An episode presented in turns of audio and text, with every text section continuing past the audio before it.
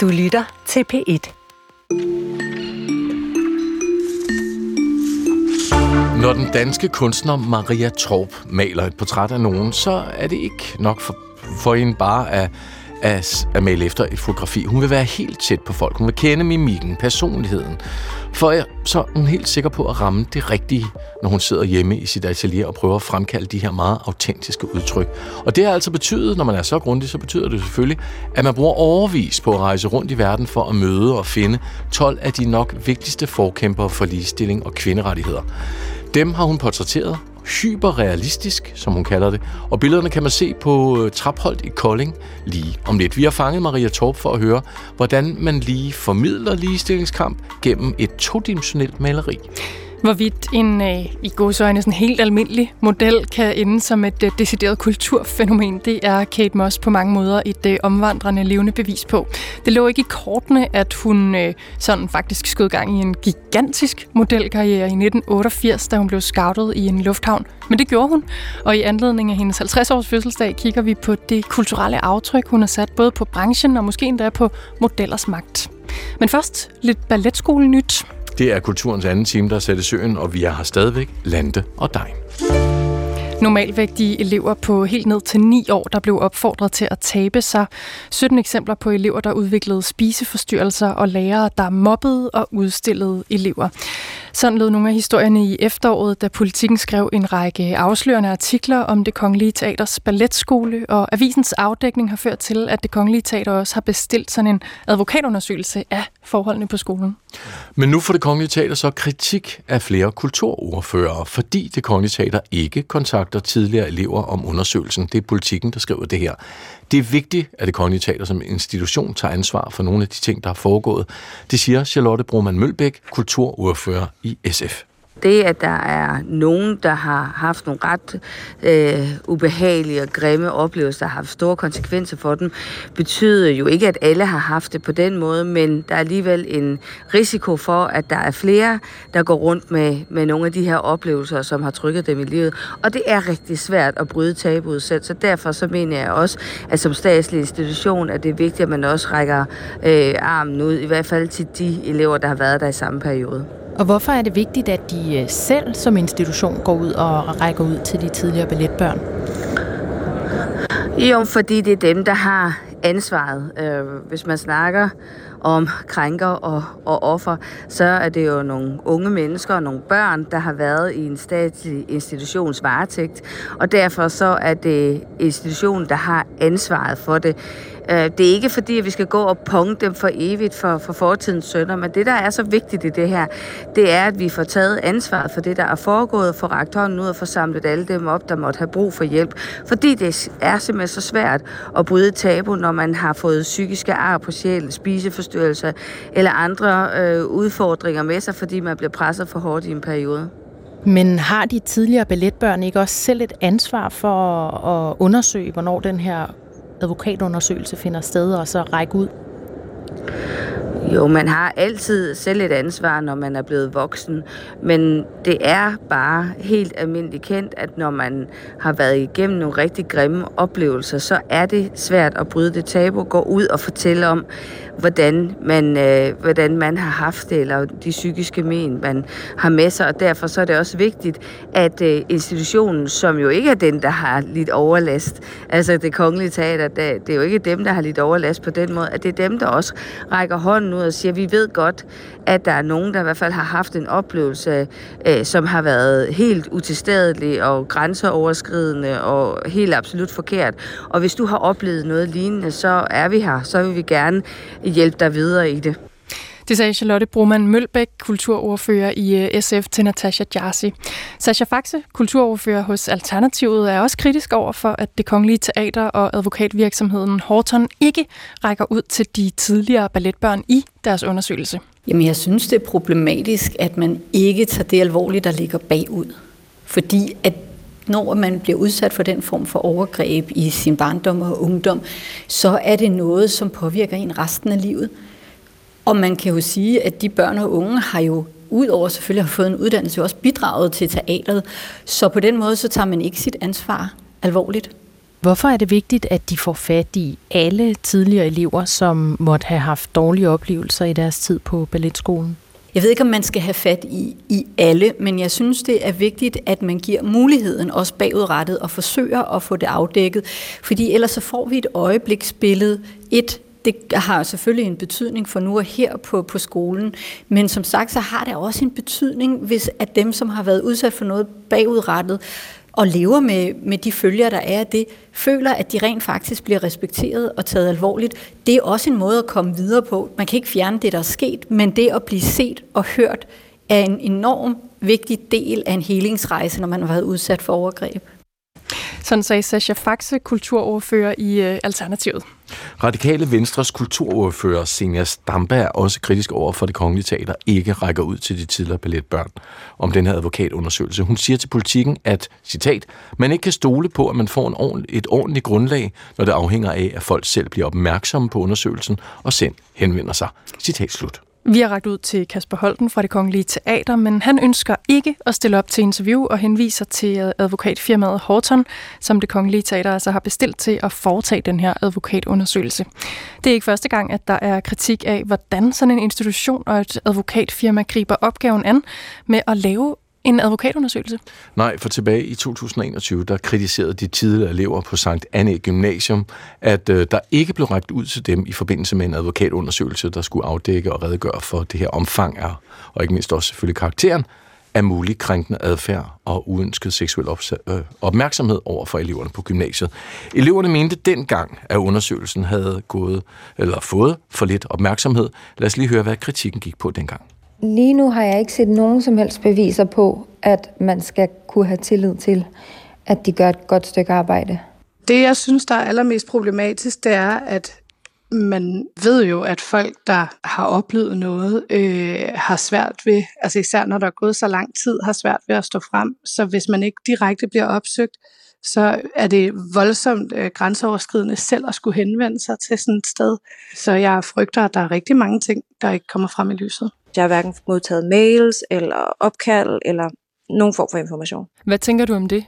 Jamen det synes jeg er for uroligende, fordi det siger til mig, at undersøgelsen er blevet iværksat mere som en form for signalpolitik, end som et egentligt ønske om at gøre op med en giftig kultur.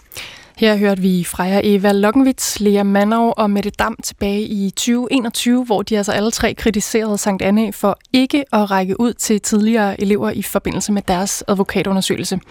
Advokatrådet nedsatte dengang et udvalg, der fokuserede på, hvordan man bedst udfører sådan en form for advokatundersøgelse. Og i det her udvalg, der sad øh, jurist Henriette Laversen, som også er direktør i Kvinfo, og hun sagde dengang, at det er meget vigtigt, at man gør sig bevidst det med at være institutionens advokatfirma det ved folk jo, og derfor så skal der også øh, gøres rigtig meget for at vise, at det her det er ikke bare noget med, at man kan sige, som, som det blev sagt med noget senatpolitik, at man faktisk har gennemført en undersøgelse, og så kan man begrave det, og så var der ikke rigtig noget, men at man faktisk har ragt ud og virkelig vist viljen til at få afdækket, om der var noget om snakken.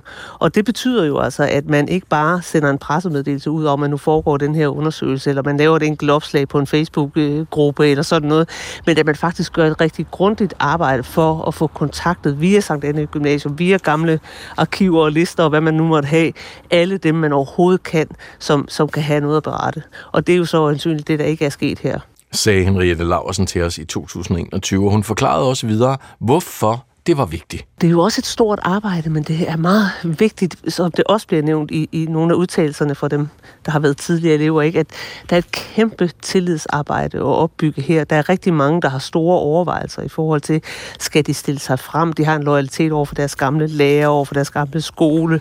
Det, man stiller sig på et meget usikkert sted, når man fortæller om det her. Der har været udfordringer med advokatundersøgelser og fortrolighed og anonymitet og alt muligt.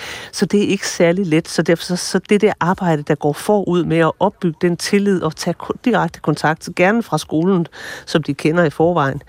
Øh, det tror jeg er helt afgørende for, at vi faktisk får lavet en afdækning af øh, udfordringerne her. Sådan sagde Henriette Laversen, altså jurist og direktør i Kvinfo. Og det gjorde hun tilbage i 2021. Her talte vi med hende om en øh, lignende kritik, men den gang var det om, eller af Sankt Annes advokatundersøgelse. Så skal jeg lige sige, selvom vi lige har fået sådan en lille ganerenser her, at vi gerne ville have talt med en øh, repræsentant fra advokatfirmaet Horten, som laver den her advokatundersøgelse af forholdene på det Kongelige Teaters balletskole. Men de er ikke vendt tilbage på vores henvendelse. Og række ud til tidligere elever indgår dog ikke i Horten advokaters beskrivelse af, hvordan de gør opmærksomme på hele undersøgelsen, det skriver politikken. Mens øh, piger og kvinder over hele verden slås for bedre rettigheder til sig selv og de kommende generationer i forhold til børneægteskaber, historisk stærke traditioner for omskæring, uddannelse, prostitution osv., så synes kunstner Maria Torp, at også os mænd skal på banen i kampen for ligestilling. Gennem 12 portrætter af både mandlige og kvindelige rettighedsaktivister, der fortæller Torp om nogle af de ligestillingskampe, der foregår globalt i de her år. De er samlet nu i en udstilling, der åbner på torsdag, på Museum for Moderne Kunst og Design, Trapholdt i Kolding. I den anledning har vi fået lov til at komme med Torp på en tur, kan man sige, ind i maskinrummet og ud på hendes rejser. Lige om lidt møder vi Maria Torp selv, men allerførst. Historien om den øh, dengang 14-årige pakistanske pige, som fik det meste af hele verdens opmærksomhed i 2012. Det var, da hun blev forsøgt skudt af Taliban, mens hun var på vej til skole og sad i en bus. Pigen, der øh, ja, som sagt siden blev kendt over det hele over hele verden, Malala Yousafzai. Svart-provinsen i det nordvestlige Pakistan. En hårdt pige ankommer til det lokale hospital i Mingora. Hun er blevet ramt af skud i hovedet og i halsen på vej hjem fra skole. Pigen hedder Malala Yousafzai og har siden hun var 11 år kæmpet for pakistanske pigers ret til uddannelse. I 2009 indførte Taliban et skoleforbud for piger i Svart-provinsen, hvor hun bor, men Malala Yousafzai, som drømte om at blive læge, nægtede at blive hjemme. Og den unge piges mod gav hende hurtigt national heltestatus. Some breaking news out of Pakistan. New hope for the brave young girl who was shot in the head for speaking out against the Taliban. The 14 year old has been sent to England for further treatment. ABC's Lama Hassan then has the latest from London. Malala says she thinks death just wasn't ready for her. I think death didn't want to kill me, and God was with me, and the people prayed for me. For to år siden der var Malala Yousafzai en ukendt pakistansk skolepige, lige indtil Taliban forsøgte at dræbe hende. Men hun overlevede, og nu er hun blevet et globalt symbol for kvinders rettigheder. Og i morgen modtager den 17-årige pige så Nobels fredspris som den yngste nogensinde. This award is not just for me. It is for those forgotten children who want education. It is for those frightened children who want peace. It is for those voiceless children who want change. Da jeg startede med at lave projektet her, der øh, vil jeg gerne zoome ind på pigers rettigheder til at gå i skole. Og der er der jo selvfølgelig Malala som en stor og blinkende stjerne og et ikon på den, øh, på den himmel, men øh, jeg var egentlig mere interesseret i sådan at finde ud af, hvad der, øh, hvad der lå bag hendes øh, mulighed for at, at træde frem øh, og give hende den styrke til at udfolde sig på den måde. Og der fandt jeg jo ret hurtigt frem til øh, Siaudin Yousafzai, som er hendes far, og som længe før hun blev født, var en stærk øh, forkæmper for pigers ret til at gå i skole, og havde skabt skoler, hvor at øh, piger gik, og hvor at han også øh, udfordrede Taliban, øh, og på en eller anden måde i sit lokalsamfund øh, opfordrede fædre til at fortsat sende deres døtre i skole, på trods af, at Taliban øh, i deres radiostationer og så videre opfordrede fædre til at holde deres døtre hjemme. Hvad fik ham til at gøre det? At han virkelig tror på det, han, øh, han laver. Og selvfølgelig det faktum, at han har, øh, har en datter øh, selv, øh, har da kun selvfølgelig styrket det, det i ham, men øh, det var stærkt allerede inden. Mm. Okay, så Malalas far siger jo, din Yousafzai, som du siger, han er en interessant figur. Hvordan er dit øh, første møde med ham? Vil du ikke sætte en scene? Jo, jeg øh, havde længe gerne ville male ham, så jeg havde ligesom hængt hans øh, billede op på min opslagstavle, der havde hængt i fem år eller seks år, da jeg endelig får hul igennem til øh, Malala-fonden og ligesom få skrevet mit øh, brev, invitationsbrev til at invitere ham ind i det her projekt, og, øh, og ligesom øh, bliver guidet vej øh, hen til det.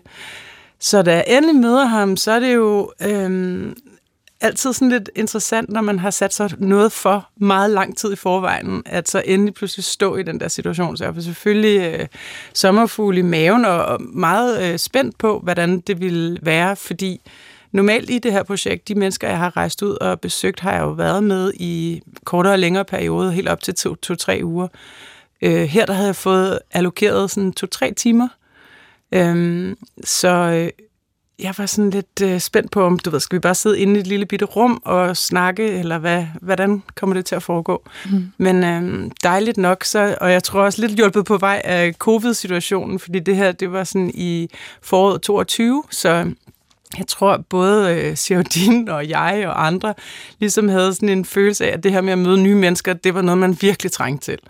Øh, så da vi mødes, så er det sådan en øh, oplagt mulighed for at få, du ved, ja, du ved, sådan lige møde et nyt menneske, og det er dejligt at snakke. Stille og, sin nysgerrighed. Ja, og i det hele taget bare være sammen med folk, altså.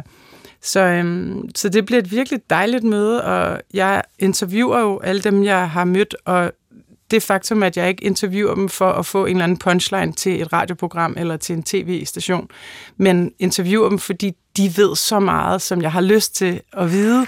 In many patriarchal societies and tribal societies, fathers are usually known by their sons. But I'm one of the few fathers who is known by his daughter, and I'm proud of it. Og jeg udspørger dem jo i detaljer. Så vi lavede ind med at lave et øh, tre timer langt interview fordelt over to dage, hvor at jeg kunne forestille mig, at en mand som ham, som ofte bliver bedt om at komme med en punchline øh, på 30 sekunder, et minut, han føler en kæmpe uh, relief ved at kunne få lov at nuancere hans synspunkter. Mm. Og så, uh, da vi kan mærke, at okay, det her, det er simpelthen så hyggeligt. Vi har en super god kemi fra start. Så bliver vi inviteret ind og får noget frokost, og så tager vi ud og laver lidt interview, og så skal vi også blive til aftensmad, og kommer ikke igen i morgen, og, og så på den måde, så rullede det ligesom, og så blev det til en lidt længere flere, øh, seance, der straks over flere dage. Mm. Og det foregår i England, det her, hvor han og hans familie bor. Hvordan fortæller du ham, at du vil male ham? Ved han det fra start?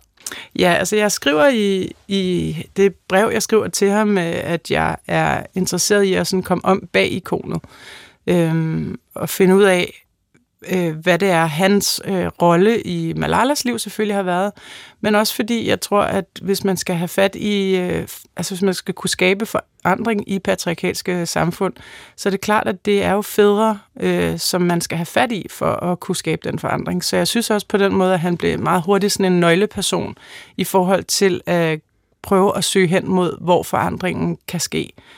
Øhm, og det skriver jeg selvfølgelig til ham i det brev, jeg sender til ham. Og øhm, da vi så mødes, så spørger han mig sådan, hvor, hvorfor egentlig... Øh, altså, jeg vil gerne have besøg af dig og sådan noget der, men hvorfor er det, at du har brug for at møde mig i, i virkeligheden, og jeg ikke bare kan sende et, billede af mig, og du så kan male efter det? Og, der, øh, altså, og det er jo egentlig et virkelig godt spørgsmål, fordi hvad er det egentlig, der sker, når man sådan skal øh, oversætte en masse oplevelser ind til et maleri, frem for bare at kigge på et foto? Og, øhm, så vi fik sådan en meget god og interessant samtale omkring, hvordan øh, jeg i hvert fald pro- øh, producerer kunst, og, og hvad for nogle ting, jeg har brug for at have med mig, for at føle, at jeg kan lave det bedste kunstværk, jeg kan lave. Jeg kan jo spørge dig om det samme. Hvad gav det at møde ham og tale med ham over flere dage? Jamen altså, det giver jo først og fremmest øh, en meget mere nuanceret øh, idé om, hvad er det for et menneske, jeg sidder overfor, og hvad er det for nogle elementer, der er vigtige. Og al information, kan man sige, er jo med til at gøre altså, min tankepool så meget større. Altså, og det kan selvfølgelig også være forvirrende samtidig, fordi man kan jo ikke koge øh, en bouillonterning ned, der rummer det hele, og så ligesom laver et, et portræt på det. Men øh, en ting, det i hvert fald helt sikkert gør, det er, at når jeg så er i gang med at portrættere ham, så er det jo en ret langvarig proces for, for mit vedkommende, fordi jeg maler helt hyperrealistisk. Så øhm, det er enormt fint at kunne øh, forbinde sig med den person. Altså når jeg, så når jeg kommer om morgenen, og, og mit maleri står der klar til mig, så er det jo en person, jeg kender, som jeg sidder øh, og maler, så jeg kan også, øh, jeg er også i stand til sådan at kunne genkende, når noget lykkes, og når noget ikke lykkes. På en eller anden måde, ikke? Altså sådan kunne genkende ham i det. Og det er så blevet til et øh, fuldt figur portræt. Man kan se hele øh, Ziauddin Yousafzai. Han kigger ned i et stykke papir, og ser ud som om han taler der i hvert fald lidt åben mund, og så står han ligesom og, og, og hæver hånden, som om der er ligesom en pointe her, der skal understreges, eller noget i den dur. Øh, I klædt hvidt, sådan et klæde lignende tøj. Ja, det er sådan en traditionel pakistansk klædedragt. Ja. Hvad er det, han har gang i her? Jamen, jeg har portrætteret ham på den måde, øh, at han går og reciterer en tale. Så øh, det her med at øh, tale, altså det er jo en helt alle mine historier er utrolig lange, men jeg skal prøve at gøre det kort. Men altså som barn, altså han, han stammer. Øh, han stammer utrolig meget, og som barn, eller nu gør han ikke så meget, men som barn stammede han utrolig meget.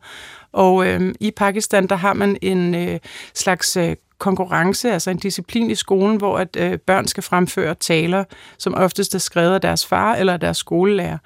Og øh, han beder så sin far om at skrive ham den her tale, Øhm, og det gør faren, og han fremfører den, og han, du ved, der er alt muligt med det her tale, halløj, ikke? Ladies and gentlemen, if we glance to human history, the story of a woman is the story of injustice, inequality, violence and exploitation. Og i sidste ende, så er, han, er det jo det, han er endt med at gøre, altså at bruge sin stemme, og øh, i øvrigt også selvfølgelig holde en masse foredrag og oplæg og sådan noget. Men jeg synes både det her med, at han har øh, været stammer som barn, og har, har på en eller anden måde gjort en eller anden form for følsomhed i ham, tror jeg, og en sårbarhed over for øh, det at være udsat, måske. Altså, så der ligger sådan nogle øh, meget følsomme elementer i det her, øh, i den her opvækst, som stammer, og samtidig så er det jo øh, noget, han på en eller anden måde har besluttet sig for, at han vil tale. Også igennem hans stamme har han valgt at insistere på at holde sine egne taler, eller mm, altså stå frem med sin mening. Malala Yousafzai blev kendt over hele verden i 2012, som vi hørte før, da hun blev forsøgt slået ihjel af Taliban, mens hun var på vej til skole og sad i den her skolebus. Heldigvis overlevede hun, som vi ved, øh, men har øh, jo været blevet ved med at arbejde for uddannelsesrettigheder for børn og særligt piger og kvinder. Mm. Hvorfor, selvom du forsøgte at komme bag ved hende og forstå, hvad hun kom fra, og det var så hendes far, pilen pegede på, men hvorfor ikke male et portræt af Malala Yousafzai og ikke af hendes far? Jamen igen, så vil jeg sige, at øh, hvis man ønsker øh, at prøve at forstå nogle af de ting, der ligger omkring det åbenlyse, altså hvad er det for nogle strukturer, der øh, er toneangivende for, at tingene forholder sig, som de gør, så er det i store dele af verden øh, mændene, der skal ind og spille en aktiv rolle i, øh, i, forand- i den forandring, vi gerne øh, vil se.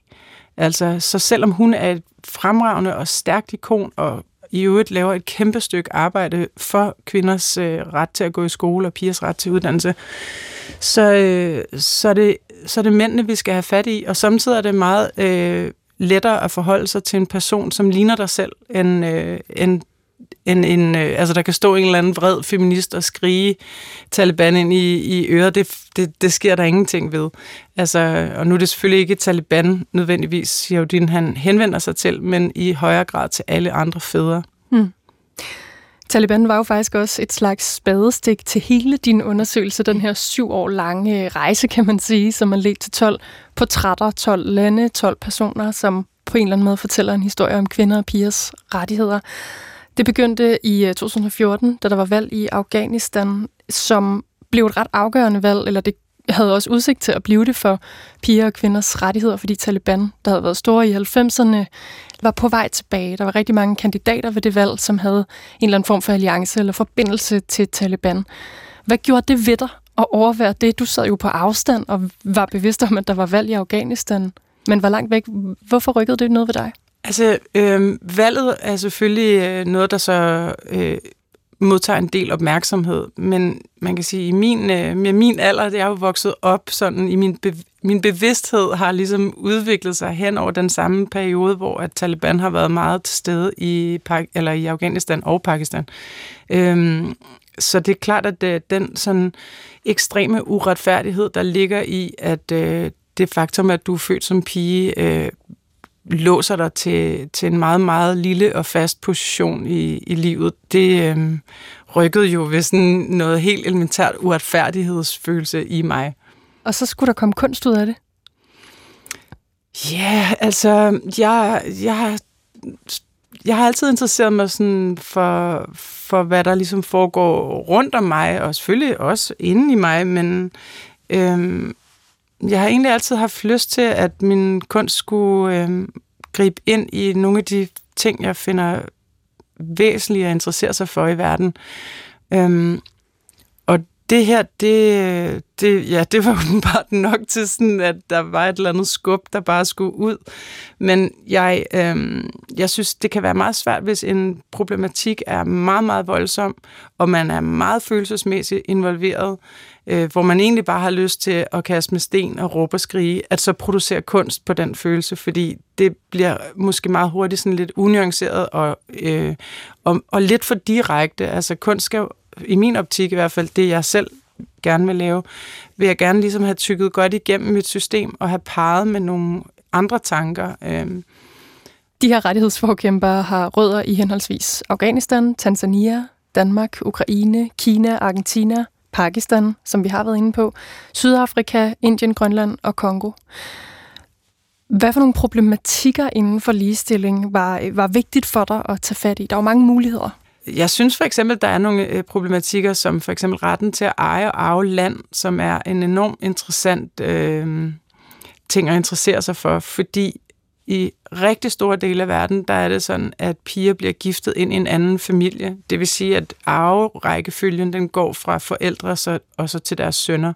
Så det vil sige, at øh, også incitamentet til at uddanne øh, folks døtre er meget lille i det, at hun øh, bliver giftet bort til en anden familie. Så som flere af de mennesker, jeg har malet, siger, altså, the fruit will not benefit us as parents, it will benefit the family into which she's married.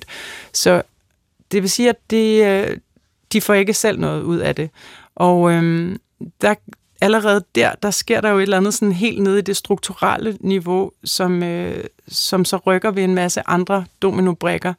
Så øhm, det synes jeg jo er en interessant problematik. Også at finde ud af, hvorfor er det egentlig sådan? Hvis man for eksempel er en familie, der har meget få ressourcer, og man har fire unger, hvor er to piger og to drenge, øh, og man kun har råd til at, at, at øh, uddanne to, at sende to af sine børn i skole, så giver det jo mening, så i stedet for sådan at hate på, på mennesker, så prøv at forstå, hvad det er for nogle strukturer, der ligger til grund for det, og så prøve måske at få adresseret dem.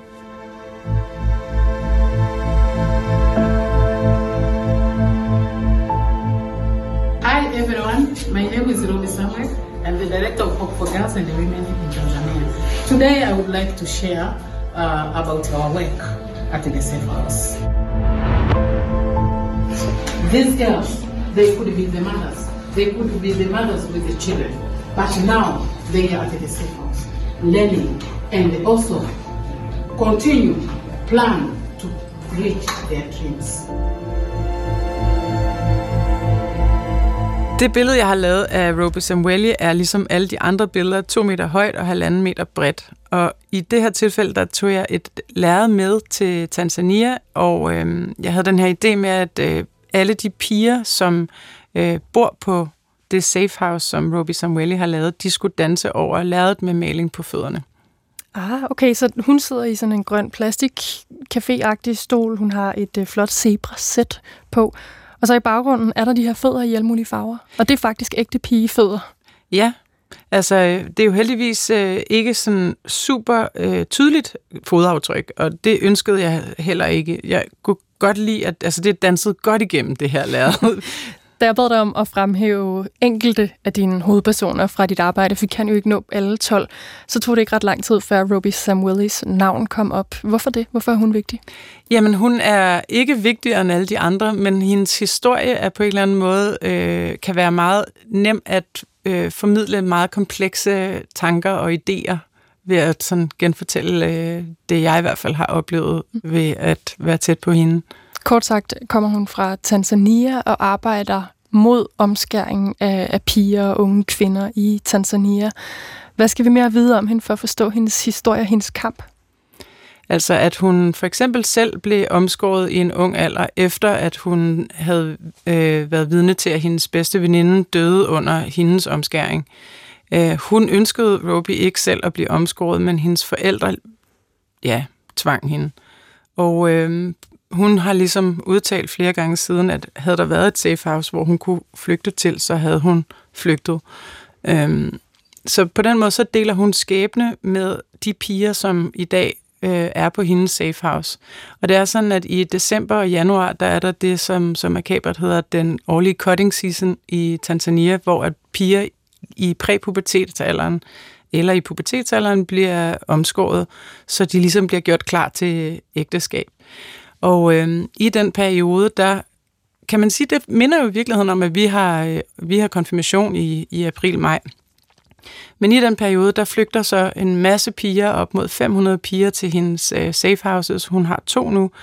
Og øh, i løbet af januar februar, så bliver pigerne så genforenet med deres familier via øh, Roby og de lokale myndigheder. Så, øh, så der er måske 100 tilbage på, på hjemmene, som øh, ikke kan komme tilbage til deres familier øh, af andre årsager. Ja. Mm. Hvordan så du selv på fænomenet omskæring af, af piger, før du begyndte på det her arbejde, og før du mødte Roby Samueli? Altså, øhm, i, i, i min måde sådan at researche på, der kan man sige, der starter jeg jo sådan rimelig meget fra scratch. Jeg vidste ikke super meget om det, jeg tror meget gennemsnit. Øhm, så jeg undersøgte selvfølgelig, hvor sker det, hvordan sker det, alle de her tre forskellige måder. Hvad er årsagerne til det? Hvad er myterne omkring det? Og, og hvad er det egentlig, den her praksis bliver opretholdt af? Men øh, i mit møde med hende, og i masser af samtaler med hende, der bliver det jo også meget klart, at det først og fremmest er et økonomisk øh, issue. Ikke? Undskyld, jeg taler så meget engelsk, men jeg har simpelthen talt så meget engelsk med de her mennesker, så lige præcis inden for det her projekt, der bliver mange ordene... Sproget sådan, har forandret sig. Ja, det bliver sådan nogle små, irriterende engelske inputs. Mm. Nå. Men det, det er en økonomisk sag. Det er en økonomisk sag for... Øh, for de øh, samfund, som praktiserer det her. Og det er det i den forstand, at piger, som er omskåret, de er mellem 35 og 50 kør hver. Det er sikkert varierende alt efter, hvor man er. Og øh, piger, som ikke er omskåret, er mellem 5 og 15 kører hver. Så det vil sige, hvis du er en øh, mor, der har en pige, som du vælger ikke at lade omskære, så vil hun højst sandsynligt blive gift med en mand, der ikke har de store ressourcer. Så det vil sige, at han har nok øh, ikke noget arbejde, måske ringe uddannelse, måske kommer han fra dårlige kår, og det vil sige, at det liv, han kan tilbyde din datter, det vil højst sandsynligt være øh, langt fra, hvor der er vand og el eventuelt. Det vil være langt til skolegang. Det vil sige, at øh, muligvis vil der være flere børn, der ikke øh, får skolegang. Og alt samlet sådan ligesom i bytte for den her dem, som man som mor måske ikke engang husker rigtig selv at have, eller end sige ved, hvad rigtig skal bruges til. Så det er i sin sådan øh, yderste konsekvens altså et enormt svært valg. Og jeg fandt ud af sådan i min egen situation, at hvis, øh, hvis jeg skal vurdere, hvad der er et godt liv og det bedste liv for min, min datter, så ved jeg, hvor meget det betyder, at ens børn har det godt og øh, det betyder måske mere, end at man selv har det super godt, eller har en dims. Ikke? Altså, så, øh, så det er ikke noget let valg. Det gør det jo aldrig nogensinde rigtigt. Altså, øh, det, det, den praksis er en forfærdelig praksis, og den, den øh, er heldigvis også faktisk på tilbagetog. Men øh, de enkelte individer, der, øh, der praksiserer det her, de er, står altså samtidig i nogle virkelig vanskelige dilemmaer. Og du har så malet det her portræt af Roby Samueli, som også arbejder for at gøre opmærksom på det her, men jo også at hjælpe de piger, som flygter for ikke at blive omskåret til safe houses, som vi har været inde på. Hvordan håber du på at kunne være med til at nuancere fortællingen med det her værk, det her billede af Roby? Ja, men det er jo et meget sådan godt spørgsmål, fordi hvad kan man overhovedet med kunst? Og øhm, det er jeg ikke i stand til at svare på, altså hvordan kunst, øh, om det kan ændre noget ved verden. Men jeg kan i hvert fald øh, sætte et spotlight på hende, øh, fordi det er hende, der dels øh, har viden om, hvilke nogle løsninger, der vil være relevante at implementere. Og øh, ja, så det, på den måde, så føler jeg egentlig, det er det, jeg kan gøre.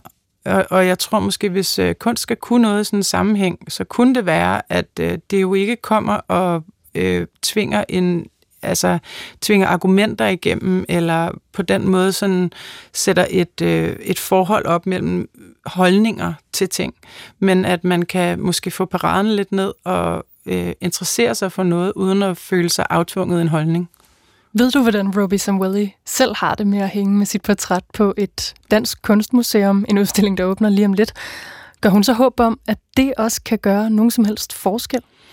Altså alle de her mennesker, de deltager jo i det, fordi at de om nogen ved, at øh, det at stå helt alene og kæmpe for en sag, det, øh, det kommer man ikke særlig langt med. Altså, så de er jo mestre i at skabe alliancer med alle mulige øh, netværks. Og der er jeg som kunstner en af dem. Så jeg tror ikke, det er på den måde, at hun sådan tænker, at, at det her det er noget helt fantastisk, særligt unikt, som nu sker der alt muligt. Men, øh, men mange begge små, altså det tror jeg, det er den, de mm. kører med. Hvad vil du sige, at de her 12 portrætter og historier, skabt over syv år, det er et kæmpe omfattende arbejde. Hvad fortæller de om kvinders og pigers rettigheder sådan globalt set i dag? Jamen, de, be, de fortæller i hvert fald historien om, at det er interessant at interessere sig for det her i et globalt perspektiv. Og jeg oplever også, at inspirationen øh, går meget på tværs i dag, hvor at vi har en digitaliseret verden, og hvor at hele det globale syd og nogle af de sådan mere marginaliserede øh, befolkningsgrupper øh, har fået adgang til digitale medier, øh, at det spiller en stor rolle, og at inspiration jo hopper. Så øh, jeg synes lige så godt, at øh, vi i Danmark kan vende os til, at vi ikke længere nødvendigvis er i front, hvad angår øh, ligestilling for kvinder, fordi der findes virkelig mange initiativer og tankegange og organisationer, der kæmper for og øh, ting, som er på mange måder mere øh, integreret i, i forskellige lokalsamfund. Altså til til Etiopien, hvor at øh, man, så vidt jeg ved, blev der lavet kvoter for øh, kvinder i øh, politik. Det er jo ikke et land, vi normalt sammenligner os med. Så på den måde, så øh, er det ikke længere et tog, et sæt togvogne, hvor at Danmark ligger i front, og så skal de hive. Altså, inspirationen springer på tværs. Du skriver også, at du øh, tidligere ikke har ville kalde dig selv for feminist. Det skriver du i den bog, der er koblet til udstillingen og udkommer øh, samtidig med. Men at det er selvfølgelig for dig nu at kalde dig for det. Hvad har ændret sig? Jeg tror, at øh, jeg som mange andre, i, i hvert fald i min generation og ældre, kan øh, føle, at øh, det at være feminist, altså det ord, er på en eller anden måde slidt et sted hen, i hvert fald i en dansk kontekst, hvor at det bliver lidt skingert øh, for mange mennesker. Jeg siger ikke, at det hverken er afsendt som sådan, eller at det jo et forholder sig sådan. Øh, og, men jeg tror, mange øh, mennesker kan øh, få paraderne op meget hurtigt, når man taler om feminisme, og det synes jeg er super ærgerligt, fordi øh, det er der slet, slet ingen grund til. Altså, jeg tror, at alle mennesker i, her i landet øh, vil være enige i, at det giver rigtig dårlig mening at begynde at skære i små piger, eller gifte dem bort øh, meget unge, eller mange af de her øh, issues. Øh, og der kan man sige, at øh, og, og, og langt de fleste forældre har jo et forhold til deres børn, hvor de ønsker dem fuldstændig øh, lige rettigheder. Så det er jo helt åndssvagt, at ikke alle bare øh, slapper af omkring det her øh, feminismebegreb og, og, og joiner ind i det. Fordi det er i virkeligheden det, der er så meget brug for, at øh, vi alle sammen, og især mænd, øh, kommer ind i, i debatten, eller ind og blander sig i deres eget øh, arbejdsliv, eller i deres eget familieliv, i stedet for øh, at sige, det har ikke noget med mig at gøre. jeg er ligestillet, eller jeg øh, respekterer min kone, eller jeg vil det samme for mine børn. Men rent faktisk går ind og aktivt spiller en rolle. Lad os slutte med at give øh, ordet til en af dine andre hovedpersoner for udstillingen. Et nummer fra den afghanske rapper Sonita Alizadeh. Øh, sangen, hun har lavet, den hedder Daughters for Sale, altså døtre til salg. Hvad fortæller den titel om hendes projekt? Jamen, hun kæmper imod øh, børneægteskaber og tvangsægteskaber. Øhm, som pige, der vokser op og vide, at, øh, at på et eller andet tidspunkt bliver du solgt til ægteskab, det er jo øh, virkelig forfærdeligt i det, at din uddannelse stopper, dit, din, din ret til selv at vælge dit eget liv øh, stopper osv. Øhm, og det fortæller hun og indkapsler i det her ene enkelte rapnummer. Ja, men samtidig vil jeg også bare sige, også den problematik har jo flere sider. Så selvom igen, at vi kan være enige om, at det er en forfærdelig praksis, så er det også sådan, at hun laver det her nummer, som går viralt, og, øh, og derefter modtager øh, hun en masse mails, som faktisk øh, hater helt sindssygt meget på hendes mor, som er, er den person, der ønsker at gifte hende bort. Og det gør sunitaen en ekstrem ked af det, fordi strukturen er sådan. Piger bliver giftet bort. Det er sådan, det er. Øh, og moren øh, er som er, var alene med, øh, hendes mand var død, og, øh, og det vil sige, at hendes økonomi og ressourcer var ekstremt knap. Og hun havde to ældre brødre, Sunita, den ene skulle giftes væk, den anden skulle giftes væk. Det koster også penge, fordi der skal købes en brud til dem. Så du ved sådan, det er en, en slags økonomi, så det er ikke fordi hun er en djævel, eller som, som ønsker Sunita det dårligt. Hun, øh, hun gjorde, hvad hun kunne, ligesom, ikke? med de, øh, for, inden for de rammer, der var. Altså,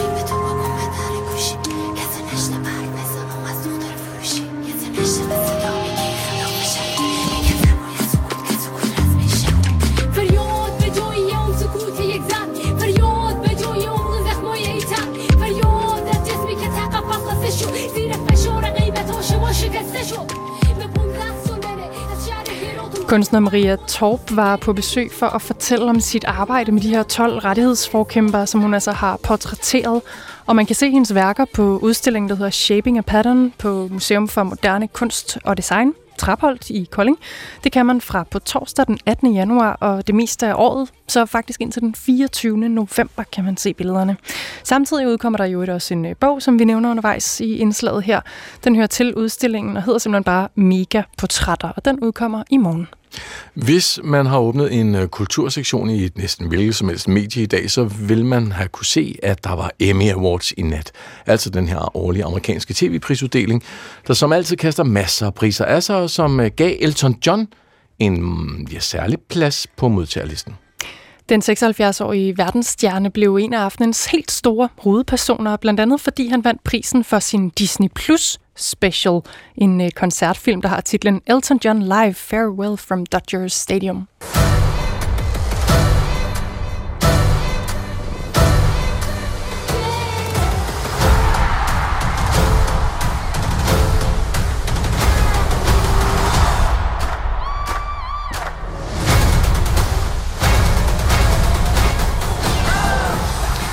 Og ved Emmy-uddelingen sent i aftes, der kunne Elton John ikke selv være til stede på grund af noget med noget knæ, men Eltons mand, David Furnish, var der sammen med producer Ben Winston for at tage imod prisen. Til gengæld kan Elton nu glæde sig over, og her kommer vi til det særlige ved netop den her prismodtagelse. Det er ikke bare hvilken som helst. Nu kan han kalde sig vinder af en EGOT, EGOT, som den 19. person i historien. Og EGOT, hvad er det nu lige? Nå jo, en person, der har vundet både, hold nu fast, en Emmy, en Grammy, en Oscar og en Tony. Øh, rimelig godt gået. Det er der kun øh, 18 personer, der har opnået før, skriver The Guardian. Blandt andet Audrey Hepburn, Mel Brooks, Jennifer Hudson og altså nu også Elton John. Nu til en øh, ung kvinde. Ja, det er jo en pige på det her tidspunkt. Vi starter historien i 1988. Vi er i JFK, lufthavnen i New York, og selvom den øh, kun 14-årige Kate Moss slet ikke havde højden hun er 170 cm høj eller udseende til at blive model, så bliver den unge, glade Britte øh, katapulteret direkte ud i modeverdens stratosfære. Og det gør hun på det her tidspunkt så effektivt, at hverken kokainskandaler, alkoholmisbrug eller en fordømmelse fra en amerikansk præsident kunne sænke farten på den her kometkarriere. Tværtimod virkede kontroverserne nærmest modsat, og i dag fylder hun så 50 år. Kate Moss kan se tilbage på en karriere, der har gjort hende til et britisk ikon, og måske til en af de øh, sidste berømtheder, der sådan har fået lov til at have et øh, ægte liv, leve det i, øh, i, i offentlighedens søgelys. Vores kollega Chris Pedersen har øh, fulgt hendes karriere tæt, så vi har fået besøg af ham i studiet for simpelthen at tegne et portræt af det her ikon, modeikon, som mange kender fra billeder, men som få måske egentlig ved, hvem sådan rigtigt er. Chris ja, Pedersen, velkommen. Tak. Ved du, hvem hun virkelig ægte er? Nej, ikke rigtigt, men jeg tror, at, at det ikke bare er et levet liv. Hun er en af de sidste berømtheder, der har fået lov til at leve sådan et rigtig vildt rock and roll liv og stadigvæk have en karriere. Og nu står vi så her i Piet, ikke? Øhm, på sådan en helt almindelig tirsdag. Hvorfor er hun interessant at kigge på som kulturfænomen? Hun er jo, kunne man sige, bare model. Jamen, jeg synes, hun er interessant, fordi hun er et af de der sådan, levende ikoner. Hun er et af de der billeder, netop, at, at hun er så, hendes fotografi er så berømt, at de fleste genkender hende. Og så samtidig har hun den der underlige berømte, som Greta Garbo også har, det der my- mystiske enigmad. Øh, hun er en af de der sådan, sidste store stjerner, som vi ikke rigtig kender til, samtidig med, at vi alle sammen kender hende. Det synes jeg gør hende spændende, og det gør hende spændende i en periode, hvor mange unge berømtheder tror, at berømmelse er lige med at udlevere dig selv på sociale medier, bruge din personlige historie i ekstrem grad. Og der er hun faktisk særlig, fordi hun på en eller anden måde altid har holdt igen, og aldrig har, egentlig aldrig har givet en fuck for, hvad offentligheden krævede af hende. Og det vil sige, på det, altså når man bliver bedt om at udtale sig om alt muligt, hvad som helst politisk eller kulturelt, der foregår, men som ikke egentlig handler om hende. Ja, det som der sker nu, ikke, at sådan, der, øh, øh, når der er krig, når der er konflikter og sådan noget, så skal berømte, de skal fortælle, hvad de mener. Der hun, sådan, hun, hun siger faktisk meget, meget lidt. Og hvad vi kommer tilbage til senere, det med selv, når der har været skandaler, har hun egentlig også været sådan et, I får simpelthen ikke mm mere af mig. Hun holder sig på sin egen banehalvdel, hun er fotomodel, og det synes hun egentlig er meget fedt. Ja. Prøv at høre, vi forbinder modeller med det der uopnåelige, mm. men hun repræsenterer et nybrud i, i samtiden. Hvordan vil du beskrive det? Hvad er det? Jamen det, der sker, da hun, hun dukker op, hun bliver, ligesom hun bliver opdaget, at den her model booker tilbage i 1988 af JFK, det hun ligesom bliver nybrud, altså det hun bliver et brud, et brud med, det er jo, det er jo, det er jo slut 80'erne, 90'erne supermodeller. Det er den her meget sådan, hvad man sige, kapitalistiske model. Den der kapitalistiske skønhed. Det er den, som vi alle sammen kan genkende. Cindy Crawford, Helena Christensen, Naomi Campbell, men skønheder, som er sådan indiskutable, som er høje, og som er de her sådan super amazone-kvinder, som på en eller anden måde også bliver til, de, de, hvor deres udseende bliver det ultimative luksusprodukt. Det er Chanel, det er Christian Dior, det er Louis Vuitton, det er alle de her, sådan, det er de her modeller, der på en eller anden måde inkarnerer luksus, som, som, som altså, som luksus til de rigeste. Og der dukker Kate Moss op, og, og hun bliver ligesom billedet på, på den der nye sådan, livsstil, hvor, hvor unge forbrugere, de vil gerne have noget, der minder om gaden, de vil gerne, have, de vil gerne tilbage til på en eller anden måde 80'ernes punk i London. Det er festen, det er natklubben, og der, der bliver Kate Moss ikonet på det. Hun får en, skrive en kampagne med den amerikanske designer Calvin Klein, som jo på det tidspunkt har været meget kontroversiel i forhold til, at den i, i siden 80'erne har brandet underbukser. Mm men med de her meget seksualiserede kampagner. Og han, han booker hende, og booker hende på sådan en kæmpe kontrakt, som ingen ved, hvor stor den er, men alle ved, at det er en af de største kontrakter, der nogensinde er blevet skrevet, blevet skrevet mellem Calvin Klein og hende. Og han siger i en film, at, at det, hun repræsenterer, det er nærmest sådan en barnlig skønhed. Øh, og på den måde, det er også det, der på en eller anden måde bliver uhyggen ved hende i begyndelsen, fordi at, at det, som der bliver fremhævet ved hende meget ofte, det er den her sådan nærmest altså sådan helt lille pide skønhed, samtidig med, at hun er en, en farlig så der er vi i Lolita-land med andre ord. Lolita-land, ja. Det lyder ikke som noget, man ville kalde det for i dag. Det vil Nej. man ikke ture, tror jeg. Det vil man simpelthen ikke, og det er også der, hun bliver berømt i en helt anden tid. Som, hvor, og nu siger jeg politisk korrekthed, fordi jeg synes jo, det er en, en rigtig fin udvikling, men det er helt tydeligt, at hun er også en af de sidste modeller, som bliver berømt i en tid, hvor vi simpelthen ikke taler om, altså, hvor magt ligger henne. Altså, nu, nu, nu spørger jeg som en, der ved ret lidt om den her verden, mm. men det med, at hun er 71, det er jo sådan ret average højde. Ja. Hvorfor har det noget at sige, det der med, at det er særligt, at hun får sådan en kæmpe karriere, selvom hun ikke har, har højden med, siger Jamen, lidt i Igen skal man huske, hvad det er for nogle piger, hun er oppe imod. Ikke? At hvad hedder det, italienske designer Versace, han begynder at booke de her supermodeller. Det er Naomi Campbell, det er Lena Evangelista, det er alle de her kvinder, som er 1,82, og som netop ligner de der amazone-kvinder, brede skuldre, muskuløse og sådan noget. Og så dukker hun op som sådan en lille, meget, meget tynd 71 høj. Og så har hun det der lev på farvet hår, som hun aldrig rigtig gør noget ved. Hun er ikke sådan en, der får farvet så hår, bliver lavet mange ting ved. Og hun har sådan en ansigt med lidt skæve tænder, øjnene sidder lidt, så ikke pudsigt, men i virkeligheden er hun meget ordinær i forhold til de stjerner, som hun bliver, som hun bliver hyret sammen med. Ja, så det skønne, uperfekte. Og det her øh, rå, og på det her tidspunkt dejligt almindeligt, det leverer jo altså også brændstof til det kontroversielle. Hvad er det, hvis vi lige skal runde det? Altså, begyndelsen af karrieren, der vækker hun ramaskrig. Hvorfor? Jamen, det er jo fordi, blandt, blandt andet, fordi Calvin Klein booker hende ved den, i de her kampagner, som har lidt det her meget, meget tynde, sådan anemiske over sig. Og så samtidig bliver hun også, hun kommer forsiden af britisk Vogue, og det er Corinne Day, der, der skyder hende der i en lejlighed i og en eller anden sådan slummet lejlighed. Hun står bare i et par trusser, en lille undertrøje, sådan en ret beskidt lejlighed. Og det, der sker, det er, at hun bliver på en eller anden måde sådan sammenkoblet med netop hele nat, altså klubscenen i London, som er den der hårde, det er drugs, det er rock and roll, og og på den måde kommer der til at være sådan et lighedstegn mellem hende og så altså heroinkulturen. Man begynder at tale om heroin chic i moden, men at moden be, be, netop som en, mod, altså mod, altså som en modstand mod det meget glamourøse i 90'erne, mm. slut 80'erne, start 90'erne, der vender de sig mod gaden og mod, det er meget sådan gritty, meget punket, og, og det bliver hun ligesom ansigtet på, øh, samtidig med, at hun jo så ser så ung ud. Og så, det der heroin chic, altså det der, hvor du, du er helt bleg, og du er tynd, og du så har... tværet make-up. Tværet make-up Man skal forestille sig Christiane F., men med bedre hår. Okay. og så er det, at en øh, vis præsident kommer på banen. Vi har et klip her. Det er Clinton. Lad os lige høre, hvad han siger. You do not need to glamorize addiction to sell clothes. And American fashion has been an enormous source of creativity and beauty and art and frankly economic prosperity for the United States. And we should all value and respect that. But the glorification of heroin is not creative, it's destructive, it's not beautiful, it is ugly. And this is not about art, it's about life and death. And glorifying death is not good for any society. Det her handler ikke om kunst, det handler om liv og død, siger Clinton. Det er et klip fra 97. Hvorfor ødelægger den her kritik ikke hendes karriere? Fordi moden på det her tidspunkt elsker skandalen. Og det er også et tidspunkt i populærkulturen, hvor vi har ikke taget det der store opgør med, altså vi forventer ikke, at vores berømtheder, de, de opfører sig moralsk rigtigt. Da hun bliver kæreste med Johnny Depp, superstjerne på det tidspunkt, der raserer de også hotelværelser, de fester over alt. Men det på en eller anden måde, så, så gør det dem bare vildere, og vi bliver vi er dybt fascineret, ligesom vi også var i 70'erne, når, hvad hedder det, Mind Faithful og Mick Jagger, de, de raserede et værelse eller sådan noget. Det var øh, rock and roll, hun, hun blev en del af sådan rock and roll kulturen, og den kunne vi godt lide. Hmm.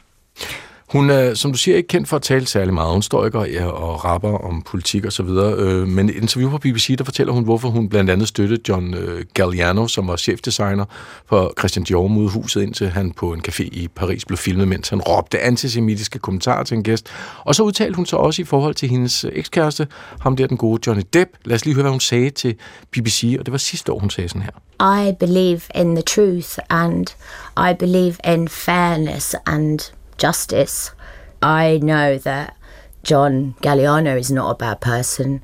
He had an alcohol problem, and people turn. People aren't themselves when they drink, and they say things that they would never say if they were sober. I know the truth about Johnny. I know he never kicked me down the stairs. I had to say that truth. Yeah, Sådan siger hun altså dejligt at høre hendes stemme i øvrigt. Hvad, ja. hvad, hvad fortæller det om hende, når hun siger sådan her? Jamen det fortæller hende jo, at hun vil gerne sige noget, når det handler om noget meget nært, og noget hun virkelig har en holdning til, som er hendes gode venner. Og så synes jeg også, at det fortæller det her med, sådan, at det handler om, om sandheden altid.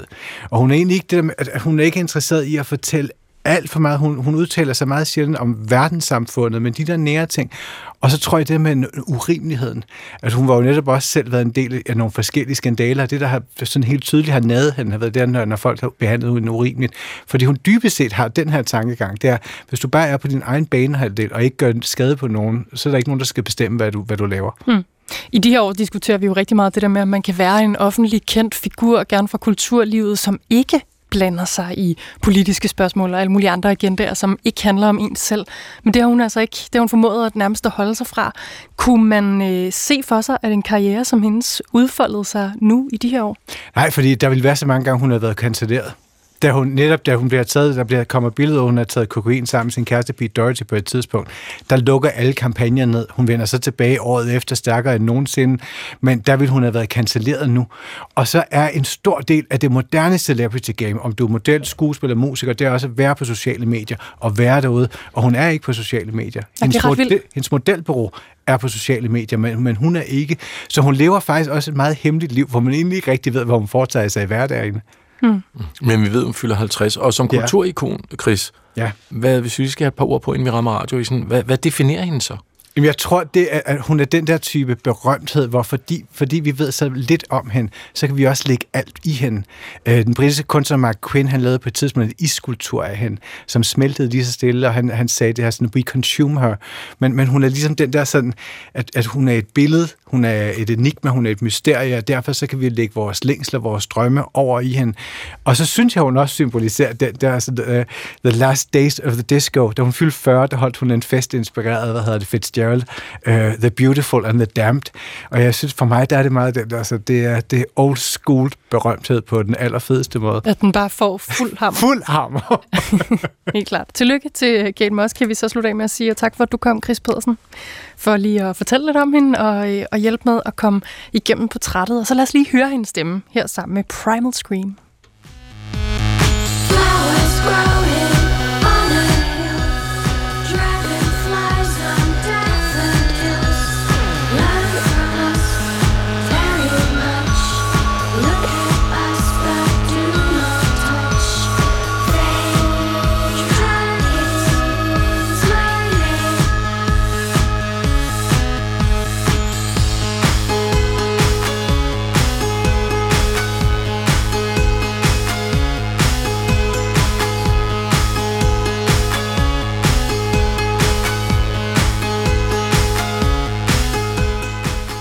var det Kate Moss og Primal Scream fra start nullerne.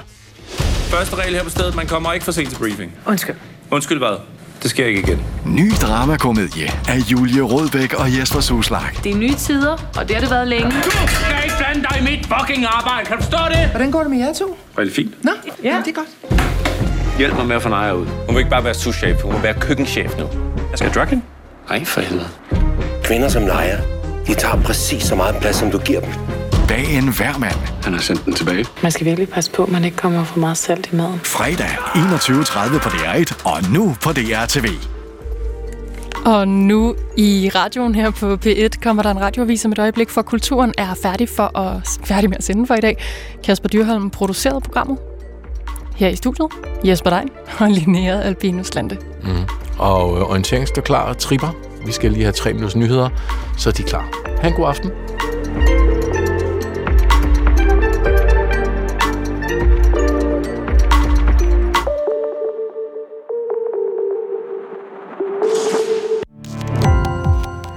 Gå på opdagelse i alle DR's podcast og radioprogrammer. I appen DR Lyd.